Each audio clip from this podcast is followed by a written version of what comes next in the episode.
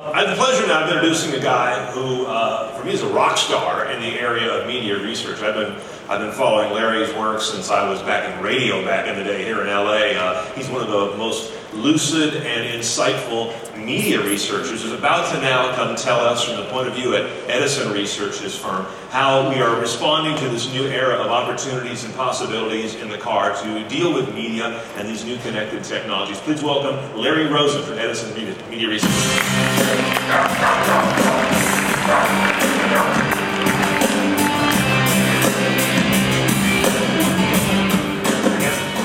He's not happy that I'm here, huh? He's not barking at me? The, uh, well, good afternoon. Uh, thank you for having me here. Uh, I'm Larry Rosin with Edison Research. We're in New Jersey. We're best known. Um, can I get my stuff put up on the uh, on the preview monitor there? Uh, so we're best known as actually not in media. We're best known as the company that does the exit polls for the television networks on election night. Uh, most of you, when you watch TV on election night, you'll hear Fox say, according to our Fox exit poll, and NBC uh, talking about their NBC exit poll. In point of fact, there's just one exit poll. The networks pool their money together, hire one company to do that, and we've had that contract since 2003. So I'll be around later in the conference if any of you want to talk about exit polling or what's going to happen. We'll do the primaries and then the big presidential election in the fall. I'm happy to chat about that. But the other side of what we do is media research, as you just heard, and uh, many of you are probably not aware that there is a lot of data that's being produced about what people actually are consuming and listening to when they're driving their cars. So today I want to show you the results of some both qualitative and quantitative uh, data that we have. Um, and mostly I'm going to show results from a study we call the Infinite Dial where we're tracking a lot of these things. Uh, and we do that, it's a nationally, uh, national survey done to very high standards, and we partner with a company called Triton Digital for that. And so um, we did the study earlier this year, and what I'm going to concentrate on is what we found the difference people who drive newer cars versus people who drive older cars and what they're consuming in the cars. So from our survey, we found, we asked people if they drive, what the model year of the primary car they drive is, and 60%, 61% said their car is from 2009 or earlier, and 30 actually like that because we use our phones more for, for everything we're going to do. So, um, for instance, like we use a service called RDIO, and with RDIO, we can pretty much play anything we want just uh, through the internet. Um, unless I'm like dying to hear a song, I don't play the internet radio on the, um, on through the dash. So that was the one user of RDIO uh, that we found, and uh, but uh, uh, they're about to lose their account, I suppose.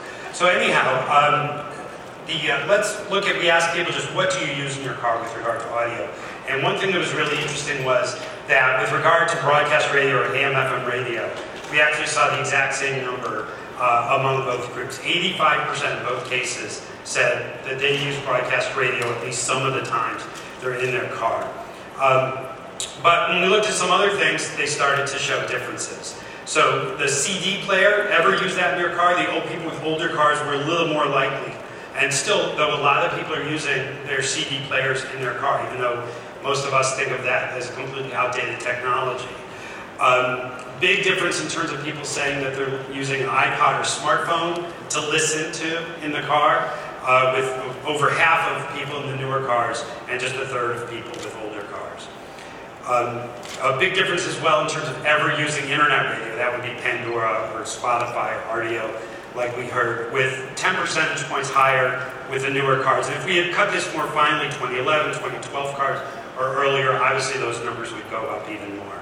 And finally, the big difference is actually with regard to Sirius XM. So you see people are more than three times more likely to say they use SiriusXM if they have a newer car than if they have an older car. And of course, that makes total sense, is that you know it's, it's taken time for SiriusXM to be baked in to almost every model uh, that has been out there since 2010 or forward. So we also asked people about frequency of using these various things. And so this is uh, how many people said they use these kinds of things almost all or most of the times they're in their car. And here we see clear differences. Broadcast radio, 60%, just under 60% of people with older cars say they use AM FM radio all or most of the times they're in their car, but just under half of people with newer cars say they use radio uh, all, all or most of the time.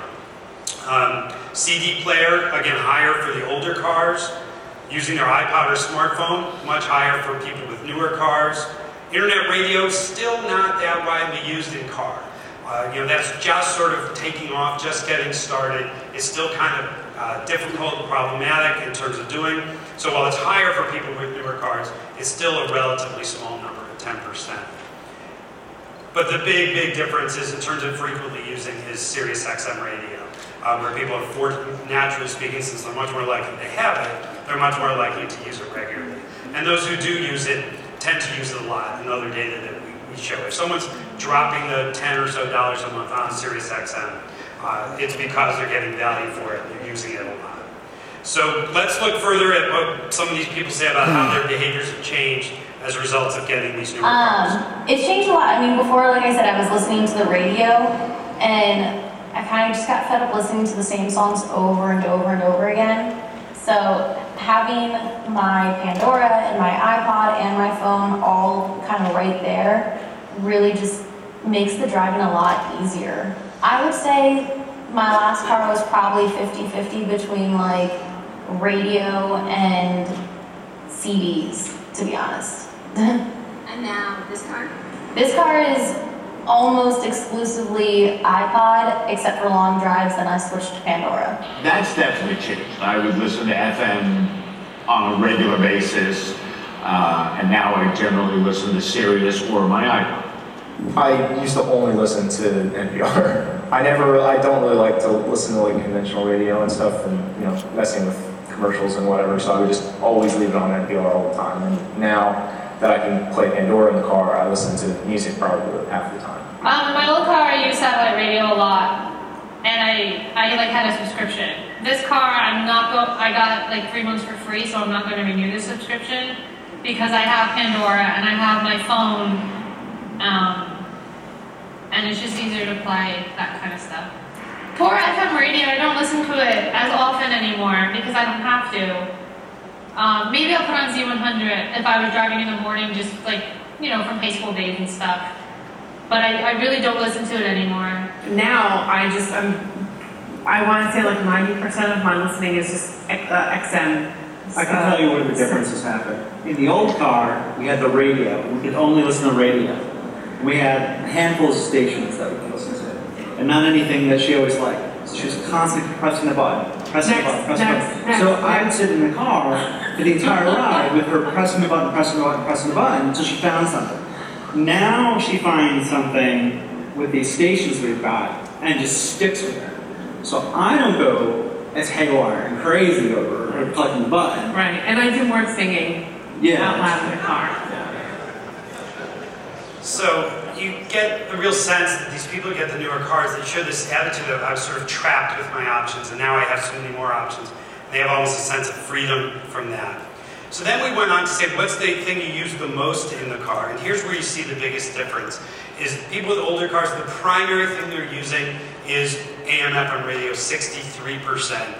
And it's under half of people with the newer cars. And again, if we had sliced that more finely the people with cars 2011 and, newer, 2012 and newer, et cetera, the broadcast radio number would continue to go down and down. And we're continuing to track this as it changes. Uh, the big thing is among people who do have Sirius XM, they really use Sirius XM. So well, you know, more than half, 55% of those people who said they subscribe to Sirius XM said that it's what they use the most in the car, which again is logical, but it's interesting to see in, term, in, in terms of the data. Um, we described a connected car in our survey as having something like Ford uh, or Toyota Entune, etc. And you see the big difference in terms of the percentage of people. And if there's interest, come find me later, send me an email or track me down through my website because we can look at the data through that 22%, obviously, and you see much more dramatic changes yet. So then the, the big change is what people, what big question might be, you know, how do people feel about all these changes? How, you know, once they've had them for a little while in their car, and so we asked them about that as well. Oh, it's miles different. It's um, so convenient for me to um, play music and to navigate, to use the GPS. Um, it's just, a, it's, and it's just more relaxing experience rather than looking at the GPS or the phone and then like trying to figure out where I am. It kind of just tells you everything on the dashboard, which is great for me because I don't need to be distracted while I'm driving. Our prior car was 12 years old, so maybe 13 years old. So um, going from what we had to what we've got now is, you know, like space age. Do you think um, you could go back to having? Absolutely not. No, when No. it's- once you got, once you, once you're using it, once you've got it, there's no way you could go back. And that was one of the major themes that we find in all our research is that question of would you go, you know, now that you have it, would you ever go back? And you heard them say that their car was 13 years old. And I'm not telling you guys anything you don't know that the average car out there, when people are getting a new car, that older car is 11 or 12 or 13 years old. And they describe, and you heard that couple describing the feeling, and I, I sort of analogize it to this kind of feeling. It's as if they were living in a black and white world, and all of a sudden they walk into a technicolor reality when they get these new cars. And Dorothy's face, that's sort of what they, their faces look like uh, when they're describing this new car experience, this new audio options in their car.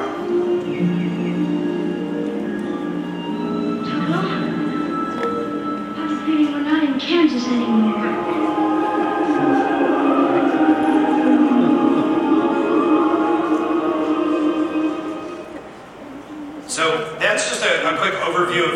Data that we are tracking in terms of what's going on out there with, reg- with regard to what people are consuming in their cars.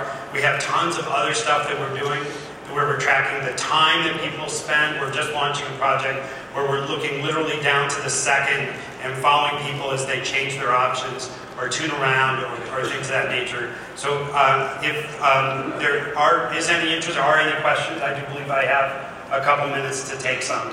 Uh, like I say, we're tracking lots of data about what people are doing, so I'm happy to entertain any that you might have.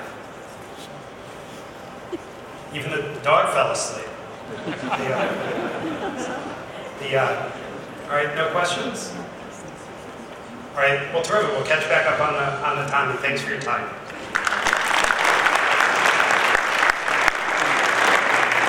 Thank you, Larry. Uh, excellent stuff, as usual. Edison Research.